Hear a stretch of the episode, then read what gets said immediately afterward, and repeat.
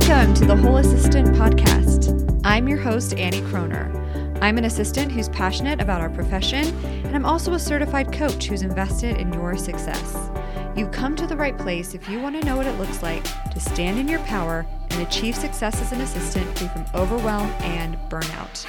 Now, on to today's episode. Hello, everyone. So, thank you so much for tuning in today. I am joined today by Melissa Peoples of Admin Gurus, and uh, I'm going to have Melissa introduce herself. But before I do, I just want to share that Melissa and I are going to be doing a day of kind of masterminding here in Denver with senior level or more experienced EAs. Um, and we're really excited about that day right? You're going to walk away with like uh, boots on the ground strategies and also a plan of action. It's our goal to that we're actually going to outline our plan moving forward. Um and so yeah it's just a good time for us all to get out of the weeds. We're going to keep the group really small. So i just wanted to plug that. So please go to wholeassistant.com slash ea dash revolution dash denver um, and I'm going to link to it in the show notes below. So you can check the show notes below for that link. And it's on May 19th. So Friday, May 19th. We'd love to have you join us. Um, yeah, Melissa, why don't you go ahead and introduce yourself, let everyone know who you are, and then I'm going to share kind of how these conversations go with us because otherwise people may just be lost. but let's just start out by having you introduce yourself. Um, okay, all right. Hey, everyone. So my name is Melissa Peoples. I am based in Austin, Texas. So I'm an executive assistant coach and a corporate trainer. I am a certified Microsoft trainer. Been in the industry for 25 years, and now I got to do what I love and help train and educate other executive assistants to go crush it on their own. So thanks for having me, Annie. I'm so excited. Of course. I feel like you and I could have our own podcast where we just where we just banter back and forth and we could call it musings of melissa and annie oh but, oh my god i love it. but that's probably not going to happen anytime soon so thank you so much for being here. Um so we are just gonna like it's fascinating whenever melissa and i get online together we start chatting and then we just can't like we just come up with all these amazing ideas and we've got all these great concepts to, that we go over for you guys and I think kind of how I want to steer this conversation is to kind of talk about good time management strategies and kind of maybe like break down some of the more detrimental things that we've just kind of ingested without even realizing that we have ingested. Um, so, where I'm going to start off with in this conversation is talking about multitasking, because I think Melissa and I both have very strong opinions of multitasking, but I feel like my history with multitasking is really interesting because I used to like be a strong believer in multitasking. I used to think that I could do multiple things at once and that I could like do all the things um and do them all simultaneously and do them all well. Did you did you ever believe in multitasking or was you or were you always just on it? Um I think that I you like early on in my career, I think that I was, but I'm also the person who one of my biggest pet peeves is when I'm talking to somebody and they're doing 12 other things. Mm. I that's just sort of uh, one of my biggest pet peeves. So I think early on in my career, I disengaged in, in multitasking because I never wanted anyone else to feel that way when I was talking to them. Mm-hmm. Um, and then I also just realized that I couldn't be fully present. And for me, some of the biggest mistakes in my career, I try to learn from. And one time I almost did not get, well, okay, to be truthful, I did not actually finish booking that flight um, because I was multitasking. I let somebody disrupt me and then I didn't end up doing, thank, thank God I caught it and was like, oh my God. But I, for those moments, I learned really quickly that that was not the way for me to go. I didn't, I was not interested in it. But I do think it's a prideful thing in our industry. Most of us have been like, oh my God, I'm just, I can multitask and do all the things, but can you? Yeah. Can we? Yeah. Yeah, I will say that my value add to my executive and organization came. Well, first of all, two things happened. and I'm constantly talking about these two things, especially with my clients. And if you listen to this podcast for any amount of time, you will be familiar with them that really transformed how I work. And the first one was creating a task tracking system that worked for me. Yeah. And for me, it had to be digital and it couldn't be in my inbox. Like I wasn't going to send myself an email to do something the next day. That wasn't a good system because then when I'm home at night on the couch relaxing and something comes to my brain, then I'm opening up email to send myself an email. Like that was just a hard pass because then I then you then you go down the rabbit hole when you don't want to. Um so for me, I use Trello to manage everything. So that's the first thing that kind of transformed how I show up at work. And then the second thing that really transformed how I work is when I decided that I was going to close out of email. Yeah. and I know like that a lot of you probably just had very strong thoughts about closing out of your inbox. You could just but, hear collectively everyone went, oh. yeah. like I've actually had executive assistants where I've been coaching them on these things, and she's like, "The sky will literally fall, Annie, if I do not have if if, if it's not open. Like it, it will literally." I'm like, "No, that's just a thought. That's just an optional thought that you're choosing to think. It's not the actual reality." Um, but I think those two things transformed my my work life so much that I'm like, okay, what else like what other efficiencies can i create throughout my day how else can i create more focus for myself how can I like really manage all of those pieces, right? So, yeah, um you what like what couple things transformed your work life for you? Like what are the like two or three things that have just been completely transformative? So, you know, I always like to tell people when I started my productivity journey, which it is a journey and it's a long game. It's not a short game because if we could all wake up tomorrow and do all the best practices, there would be no like self-help. We'd all be at our goal weight. Like that's not what that looks like. So to me, it is a journey. And when I very first started, it was, I had to because I was trying to juggle the demands of my son and his medical needs and still be a full time EA. And how did I do both effectively? Um, and so that to me, and I knew that I couldn't take care of my son in the way that he needed to if I was drowning in work. And my um, my executive be like, yeah, that's fine if you need to go do hashtag all the things. So for me, it was me being really, really intentional, and I knew that I needed to give myself some bandwidth. Um, so I would agree 100%. That was the so what I always like to say is there's three things that I try to get a hold of. One was inbox mayhem. Mm-hmm. Um, the second thing that I had to get a control of was um, the never-ending game of calendar Tetris, and then the third was the third was taming that task list, because it also felt never-ending, and that it was just like a task list gone wild. So those were the three things for me. And I think for most of assistants where we feel and have the most demand in our role. So I 100% can relate to what that feels like closing out of that inbox. But then I think there's also little micro learnings in there. So for me, part of that was building the system on how I manage my inbox. It was also me thinking through um, like time boxing and how I was gonna could I batch similar items mm-hmm. together so I could go faster. So it was like I said a journey, but I think for me the biggest piece was one recognizing that I didn't have a system for any of those things that was really effective and worked with how my brain was processing information. Once I unlocked that, then things really began to open up and then now if you ask me almost anything I have a system behind it. Yeah. Yeah. I think creating effective systems for ourselves. So, one of the things that I touched on um, in last week's podcast episode was like, like looking for the one right way to do something. And a lot of us have this idea mm-hmm. that there's like only one right way to do something. And so we seek out a coach or we seek out an expert or we think that the solution's outside of ourselves instead of doing what you did, which is looking at how your brain takes in information, creating systems that work for you to manage your workload. Now, I'm not saying that there's no such thing as best practices.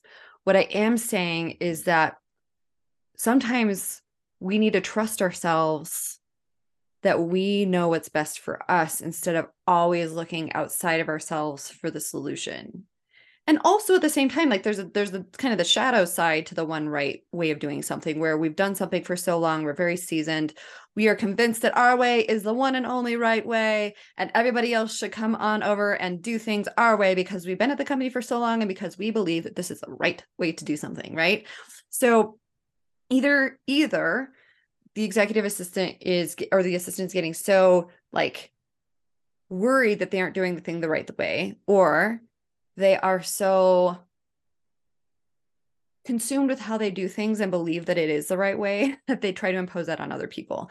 And so I I do think though that like working with your brain on systems that make sense for you. Like people always ask me, should I use Office Otter or should I use Trello? And I'm like, they're both different and they both have different things and they both have different benefits and do what do what you think is best. My two guidelines are digital and central.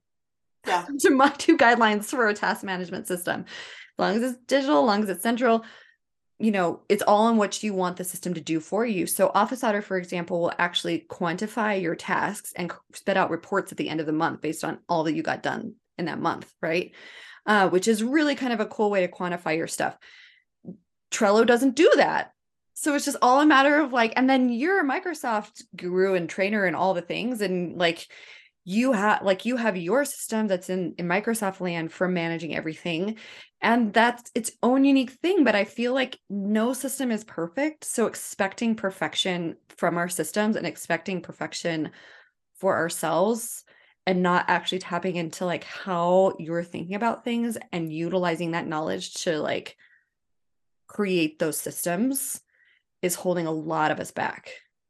Yeah, I would I would 100% agree with all that. The other thing that I would say is that and I'm sure you hear this all the time too is that people are always looking for a magic wand, some fairy dust, the the the newest app. Like what is the thing that's going to fix my challenges? And what I always tell people is that you're never going to find this in an app. It is not an app there's thought work that you have to do to figure out what's broken, what's missing, where the gaps are. I could tell you a hundred different ways for you to manage your inbox. But if you still have a mindset that says, I have to be in there every second and the sky is going to fall if I close it out, that's a mindset issue. And none of the tips and tricks that are going to help you to manage it are going to fix that mindset. So you're going to be constantly, you know, I like to say that you're prioritizing in squirrel mode because you know it's like every time you see a shiny new email you have to go do the thing which kills your productivity um, and helps you you know just increase that mindset of like oh my god i have to do the thing.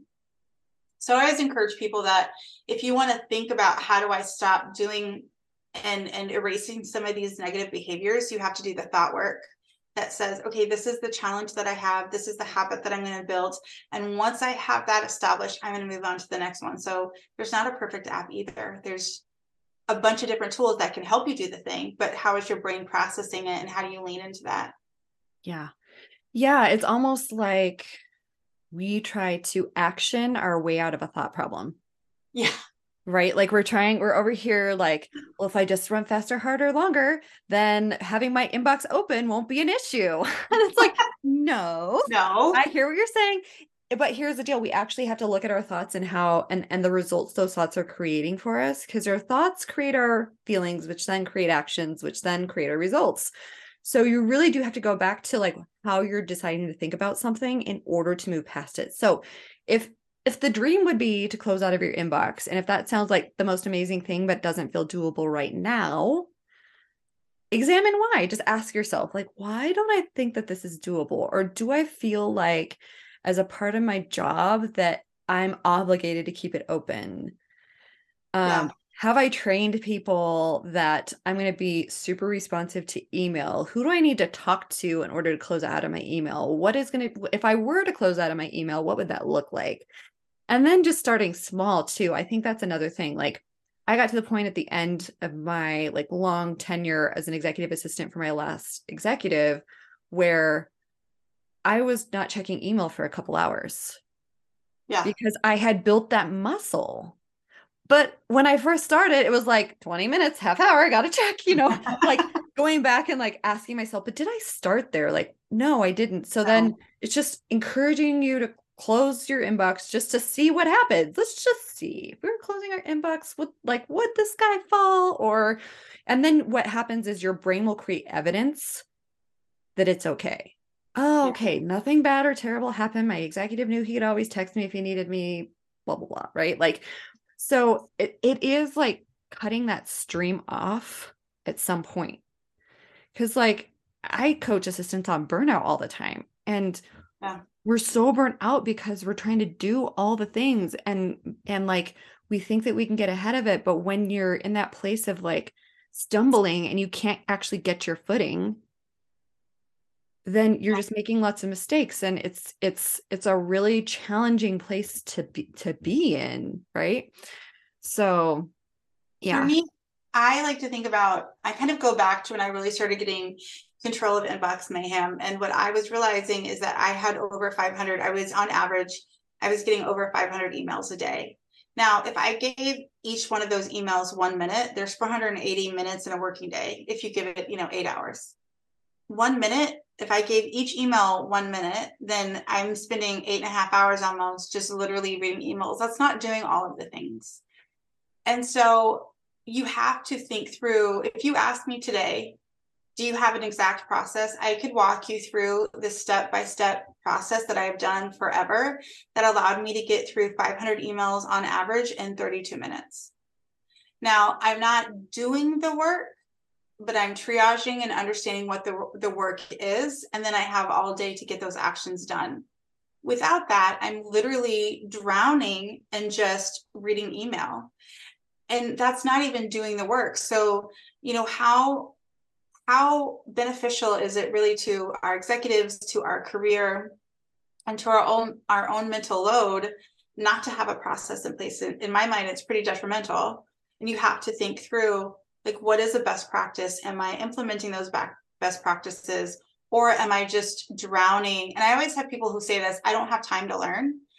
And I'm like, but you're the person who has to. If you feel like you don't have time because you're drowning to learn a couple new things that will help you not drown, um, you're the first person that needs to raise your hand and, and ask for help.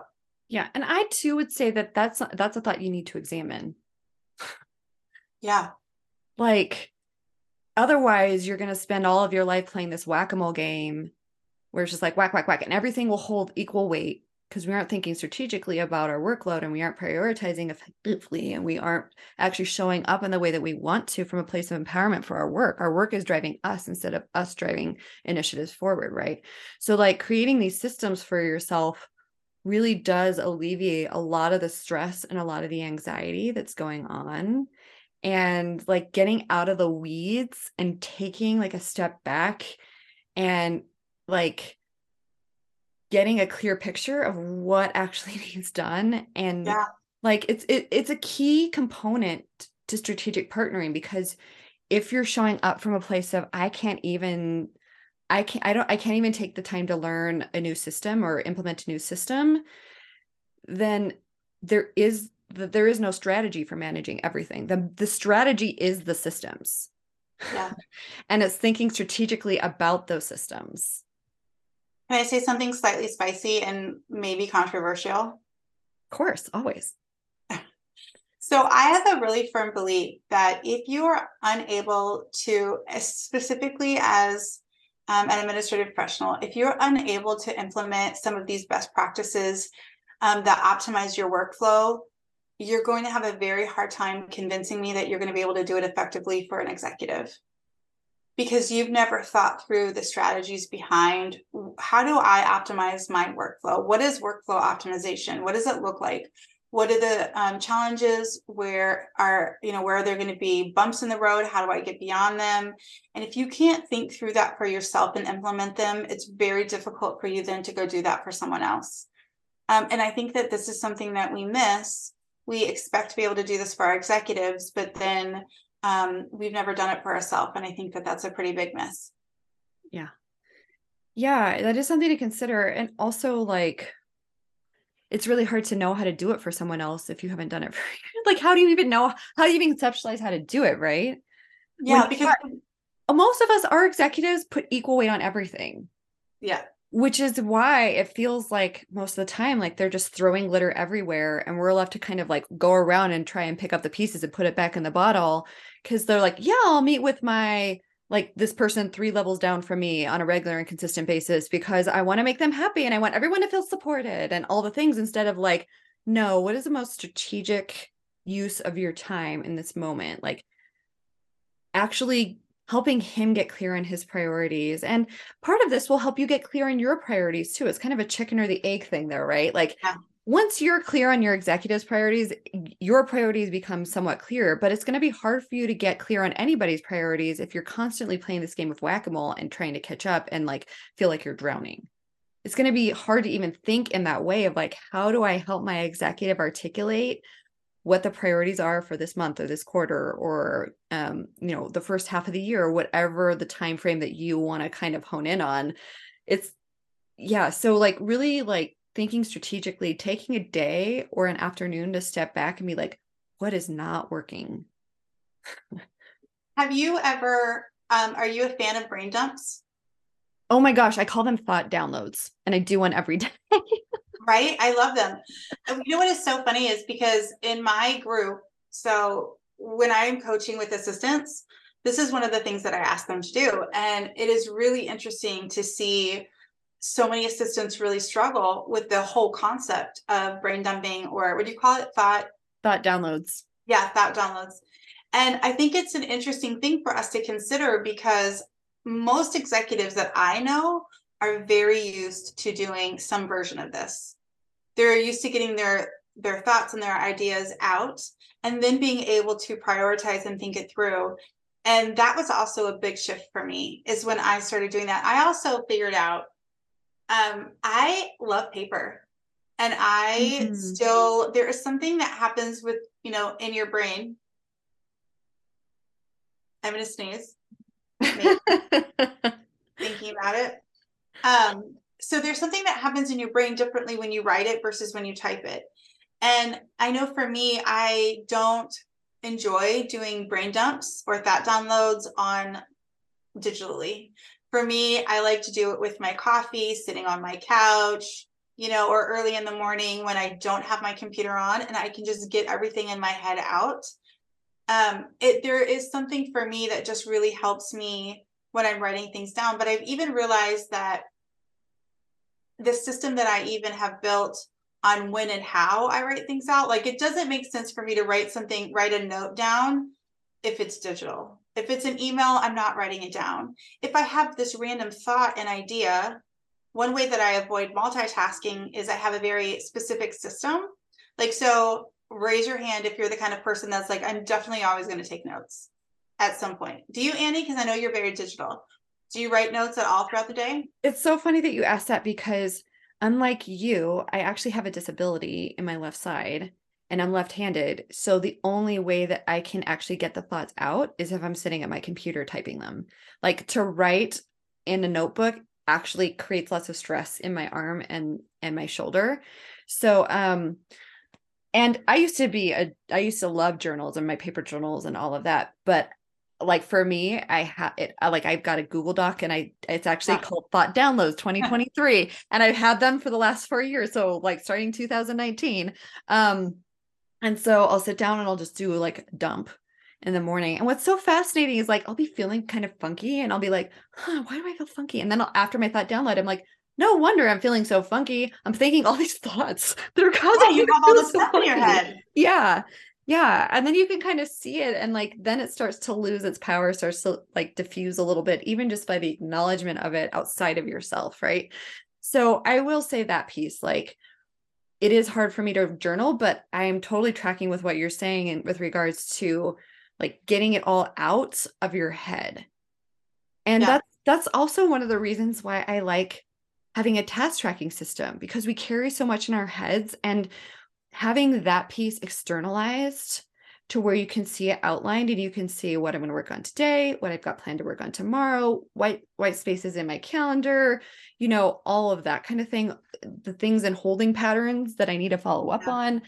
Um it's just is it it just relieves the brain of so much pressure to remember everything. And so I I I will say that I do believe in task um um multi-tracking not multitasking but i multi-track with a system on my computer. I don't multi multi-track in my head. Well you know the thing that one of the things that i come across all the time when we're thinking about some of that stuff is we generally, as assistants, we have this concept that there is a deadline of the second all the time. That actually going, what am I doing today, tomorrow, this week, next week, is really not a concept that we embrace very well. It's pretty much what I have to do the second right now, it's all due right now. and being more intentional about setting your deadlines and being you as you're building whatever system it is that you end up building if i'm very clear on these things have to happen today like i have to get these out today and then being honest with myself can i actually get those things done today versus what can actually happen tomorrow or later this week. But because we don't do that process and we're not very good in the that version of prioritization we feel this pressure of doing it all right now and then hence a lot of the multitasking. And let's be honest mistakes happen when you're multitasking. Burnout happens when you're you know putting this pressure feeling like i have to do not only do i have to be everything to every person i have to do all things. Like there's just no way for us to physically do the amount of load uh, like workload that we're putting on ourselves and we get stressed out and we get frustrated and we feel like you know there's just a whole culmination of things that happen. So i think a huge thing is forcing yourself to be realistic with deadlines and sticking to them. Yeah. Yeah and i just want to kind of touch on something that you just said about like feeling this immediate need to get the test done so it doesn't even land on your to-do list right? It's like well if i just do it now then i won't have to think about it okay um, what happens when you've got a million of those and like you aren't actually getting the high level priorities done because you're down here in the weeds doing these little things that haven't actually been properly prioritized. But here's what happens. Like I just kind of want to break it down further. Like you get a dopamine hit when you complete tasks. Like so you get yeah. so like what's happening is you see a task, you take care of it right away, you get the dopamine hit from completing it. You feel good for like a second. And then you get the next thing and then same thing complete it dopamine hit and and we're just kind of chasing this hit of dopamine and like this yes i whacked them all i got it and then but what happens there is that your brain will just get overwhelmed and so exhausted because you're actually not thinking strategically about your workload you're actually not properly prioritizing because you're just kind of a dopamine junkie at that point right like we we like there's something chemical that happens and i just want to acknowledge it because i think sometimes that we just we forget that piece that to actually like take a step back and take a step out of the weeds and take time to learn, it will be uncomfortable. And to especially sure. if you have gotten in the habit of like hitting the moles just as they pop up, right? So I would encourage us all, like, I think I'm just going to create a t shirt that says this embrace discomfort. like the discomfort of taking the time to learn a new strategy, the discomfort of actually implementing the strategy, the discomfort of trial and error as you go down this path of creating systems that work for you. Like all of that is going to it's going to take some delayed gratification yeah. for your brain in order to achieve. But once you achieve it, the load on your brain is going to be so much less and the payout is going to be so much more and so much higher than that instant dopamine hit of accomplishing the task. That's so good. And I think for do you want to talk about some of the things that we do? I have like a whole list of all the things. Oh, yeah, I would love it. I think this could be a really valuable episode if we actually talk about systems that we put in place and how we and how we came to that conclusion. Yeah, go for it. So, if off the top of my head, I think that these are the ones that I've built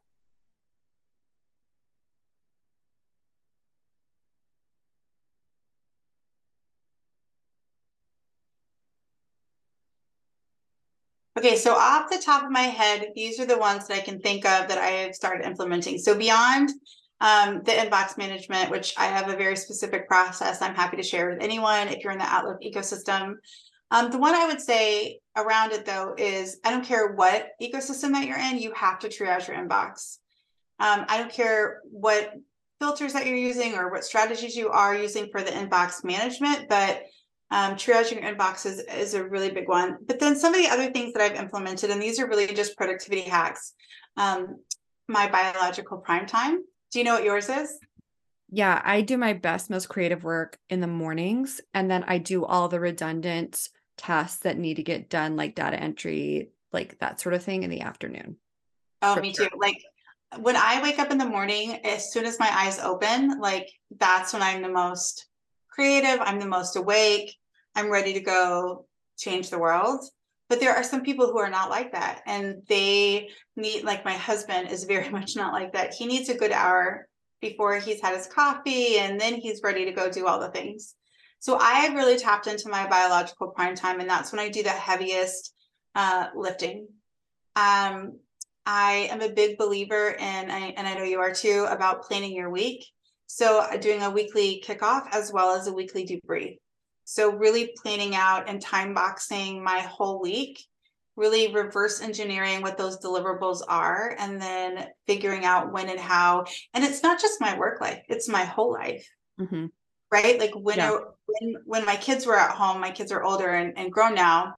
But when am I like for now that they're uh, now that they're grown when am i going to go get my grandkids from school when am i going to go to the farm when am i going to go grocery shopping like literally my whole life on my calendar i manage my life just like i did my executive business partner so Can i just pause you right there for just a second yeah because i'm going to address like the roadblock to that because i know a lot of you just threw up roadblocks in your heads so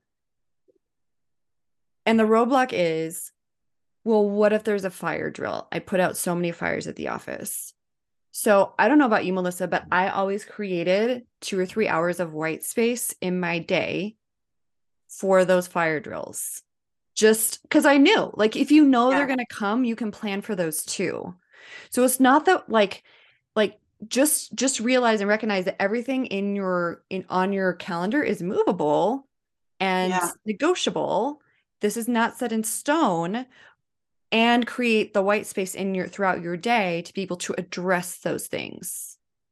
I like to tell people it's a framework, not a prison. Right. And yeah. like the way that my brain works, it actually doesn't bother me at all if I have to move something around. It doesn't bother me at all. I know though that I've also coached assistants who it bothers them so much when they move something because they actually feel like a failure when they have to move it yeah. I didn't accomplish that and now I've got it. And so it really bothers them in that way. For me, the way that my brain works, it just doesn't. But again, going back to it's important for you to understand yourself and understand what are those roadblocks and what are those moments going to be that you're going to naturally go, oh, I don't like that. And then you just give up the whole process and you don't ever try. And so I love that idea of like building in the white space and then just be okay to move it around. Yeah. Again, framework, not a prison, right? Um, but for me, it really does help me decide because uh, one of the other challenges I think that we have as administrative professionals is we think we have so much time, especially because many assistants don't use their calendars effectively. And so they look at their calendar and like, oh, I've got all this stuff to do or all, all this time to get it done. When really you may have 10 hours a week that you can focus where you're not in a meeting or you're not doing this, where you can do the kind of work that you have no idea because you've never really time blocked your calendar and effectively managed it that way. Um, so that was a big game changer for me. And then I am a big believer in theme days. Hmm. Do you theme your days? Uh, I only theme one day. I only have one day that it doesn't that I don't meet with clients. I only have one day that I really focus on content. Um, yeah, and then other than that, I do block out other days to get certain things done, especially when I am planning like uh, you know, uh uh when I'm planning a training or something like that that really needs focus. Yeah. I block that out and I don't book any clients during that time as well. So I think I don't have themed days most of the time, but I do definitely I mean, all my days are coaching. That's like what I do most of the time, except for a few trainings here and there. So, like, well, I've got four days that are coaching related and then one day that's content related. And that's basically, yeah. So I do, but it's just, I only have two themes. yeah. So the thing that I always encourage anyone in any role, and I did this when I was sitting in, you know, in the corporate seat as a full-time EA, is I broke up my role into five days. And I said, okay, like almost always Monday, and it still is for me today, was business strategy and operations like if I had extra time for brain power, that's what I'm thinking about. How am I fixing some of the issues that are happening in the business? or with my executive business partner or whatever that looks like. So I would try to break up my day into five buckets and then theme my day so that I could then focus on what you know getting ahead of some of those issues. So if if I know that you know my company's expense reports is once a month that's going on my calendar and is there anything else that's related to finance or anything that's related that I could kind of bucket them together because I think uh, limiting contextual switching is so important. The more that you can intentionally limit it. So, do you? I, I guess maybe we explain what contextual switching is. Maybe yes. Yeah. Yeah. So I think this kind of circles back full circle to the multitasking thing, right? Like if you feel like you have to do everything all the time, then you're obviously going to be paying that one bill while you're also responding to that one email, uh, while you're also like booking a flight for your executive, or you're also booking something else, like a meeting for him as well, instead of showing up strategically there again and and and actually being mindful of how your brain works when it comes to switching gears. So, up to 40% of our productive time can be taken up in that switching. And I think that we forget that. Like throughout our day, and this is actual science with multitasking, like up to 40% of our time can be sp- spent switching between task and vastly different task. What Melissa's referring to here is batching similar tasks, and batching is simply grouping similar tasks together to make it easier on your brain to switch from task to task. So, for example, I used to save all of my bill pay for my executive for the end of the week because I would collect bills throughout the week. I get sent bills throughout the week. And some would be checks I need to cut, some would be just credit card payments I can make online but I would do that all in the same time block. Yes. So that's what I'm talking about. So I don't necessarily have, I didn't necessarily have themed days when I worked with my executive, but I certainly had certain things that I did certain times a week for him based off of the flow of the requests that were coming in. Right. So that's what yeah. she, that I think you correct me if I'm wrong, but that's what you meant when you said contextual. No, yeah. Yeah. Absolutely. Like contextual switching, and they say that it can take your brain up to 25 minutes to go from one task to another. Like yeah. you're doing, let's just say you're doing the finances and you're doing all that. And if you get distracted by whatever it is, getting back to that thing that you were doing, it can really, like you said, you lose up to 40% of your day making such big um, shifts in the way that you're working. So um, what are some of the what are some of the productivity hacks that you use to keep your life organized and together? Well, for me, like you, I really, really like to plan my week out. I so because I'm my brand as a whole assistant, because I'm always looking out for what we do as assistants, I try to be the example in terms of self-care. So the first thing that lands on my list every week is when I'm going to yoga, when I'm running, and my coaching call from my coach for me to meet with my coach throughout the week. So I schedule that. And then also I've got a um I also have like a 30 minute uh mentorship that I have paid for uh with my coach for my business. So I book all of those things first. Right? Um, and then I just have the recurring the recurring meetings with my clients that that have already been set up as well and then i typically so so like first of all that's how i manage my calendar and then i do a thought download of all the things i'd like to get done and then i prioritize from there and then they land on my calendar um but i do think that the batching is a big one and i do think that like really minimizing the contextual switching i think that as much as you can systematize systematize because it creates predictability for your brain. And when your brain does things predictably, it makes less mistakes. Wow. And it, like, if it knows in the process that, oh, okay, so for example, expense reports, I reach out to my executive for receipts. Then I go to reaching out to the restaurant or the organization for a receipt if I don't get that.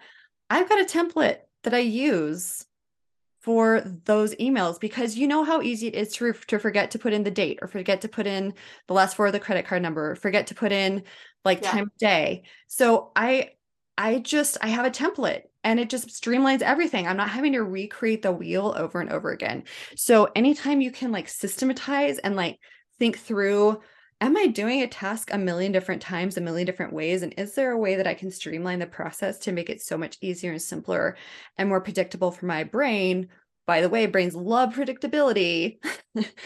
and also to minimize mistakes like i don't want to be forgetting like the credit card number you know whatever like i don't want to be forgetting that all the time every time i'm writing then it's three or four emails instead of just one so um so those kind of things are really really helpful in terms of your productivity also just cutting off the stream like getting yes. out of the app the like the slack or whatever like closing out of all windows that you aren't using silencing the notifications on your phone. I never silenced the only notification I never silenced on my phone is text because I've got kids in preschool and and daycare and who knows if they're going to need something and also I've taught my executive, I trained him to text me in the case of an emergency instead of emailing because chances of me being in my inbox slim to none. Love that because part of this is like you building your rules of engagement of how you're going to work. Mm-hmm. you deciding the when and the how and the why that I'm working, and then communicating it with someone else to say, hey, and, and I think that the challenge comes because we don't communicate that. We feel like the sky is going to fall out if, if we if we don't turn off our inbox and go into monk mode, as they call it on TikTok. Yeah. Um, and because we've never communicated that to anyone so i'm going to say something uber shocking okay i can just collectively hear the whole admin world like really freak out when i say this but back when i was in corporate america i would only schedule meetings on tuesdays thursdays you heard everybody just go oh my god but, I, but the reason why i did that now of course of course, if there was an oh my God meeting that had to happen tomorrow, yes, of course, I send it out. But in general, and especially the higher up that you're getting in an org, um, things are, you know, if you are doing strategic calendar planning, most of that stuff is locked in. Um, if you're doing strategic calendar planning effectively, generally it's locked in.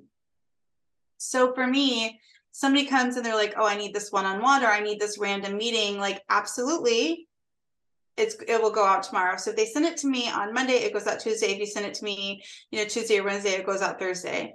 And when I had when I communicated with my team that that's actually how I worked, um, it did a lot of different things for us. So one, it it forced people to think more strategically um, about when and how that they were going to get meeting requests into me.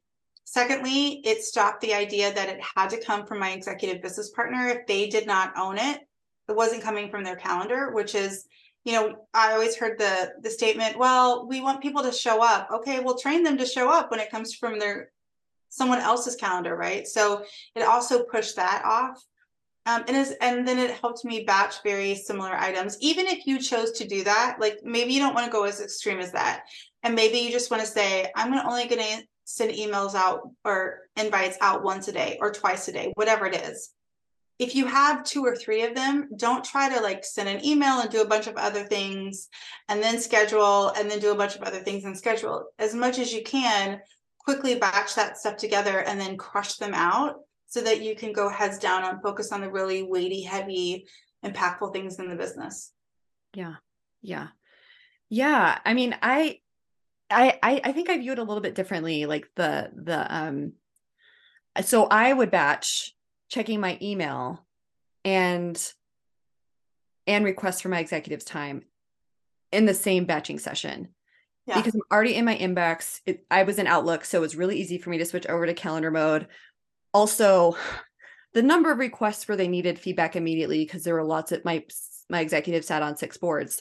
So typically they would need the request need to get the feedback from each board member so that they could actually get something on the calendar. Otherwise, it could take weeks to calendar um, for them. So I think I I do think though that like thinking strategically and uh, with how you want to show up for everything on your plate, your your your calendar. Now there again, I wasn't living in my inbox either. Yeah. Like I was being very strategic for when I showed up for my inbox. So I would check first thing in the morning as I sat down at my desk, outline my tasks and everything for the day, get it all organized, and then close out of it for like two whole hours and get things done and then open it back up you know so I, I, realize that probably most of us won't start at two hours i certainly didn't start at two hours but if you can give yourself 20 30 minutes by all means try that first just to see how it goes for you it also trains your brain like there there is a, there is a kind of a thing too where we're actually training our brain not to focus by allowing ourselves to be distracted by all the things. Right.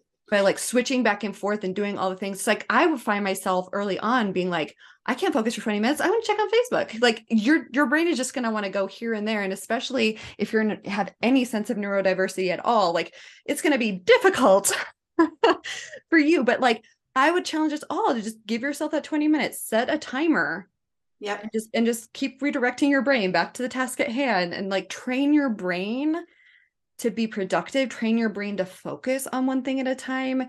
It's going to take a little bit of time. It's going to take a little bit of doing. We're not saying it's easy, but we are saying if you delay the instant gratification and playing whack a mole, it's totally worth it. Right. Agreed. I think when I got to the point where I was only sending meeting invites twice a week, um, making that shift to even where I was I because my habit had always been I would send a meeting request and maybe I should also clarify this is not replying to other people this is meeting request from my executive business partner um, that was coming from their calendar. So I used to stop and send them out immediately which is what I'd always done for the majority of my career. Then I realized like this meeting is not six until six weeks from now. It's really not until next week Mm. Does it really have to happen right this very second when I'm trying to do this other thing? Or really can it wait until two hours? Can it wait for the end of the day until I can do them all at once? Does it really need to happen? And even training my brain to question that was hard. Yeah. Like it, it was a process for me to get to where I was only sending those email or I was sending those uh, meeting requests twice twice a week and I started by going, just even questioning, like, do I have to send this invite right this second? If the answer was no, then I communicated with the team, right? Like, hey, just FYI, hold it on your calendar if you need to. It'll go out in whatever time. But also, because what happens, I think, for us is that when we have high priority deliverables, and if that email is, or if that meeting is not one of those high priority deliverables, which one are we focusing on?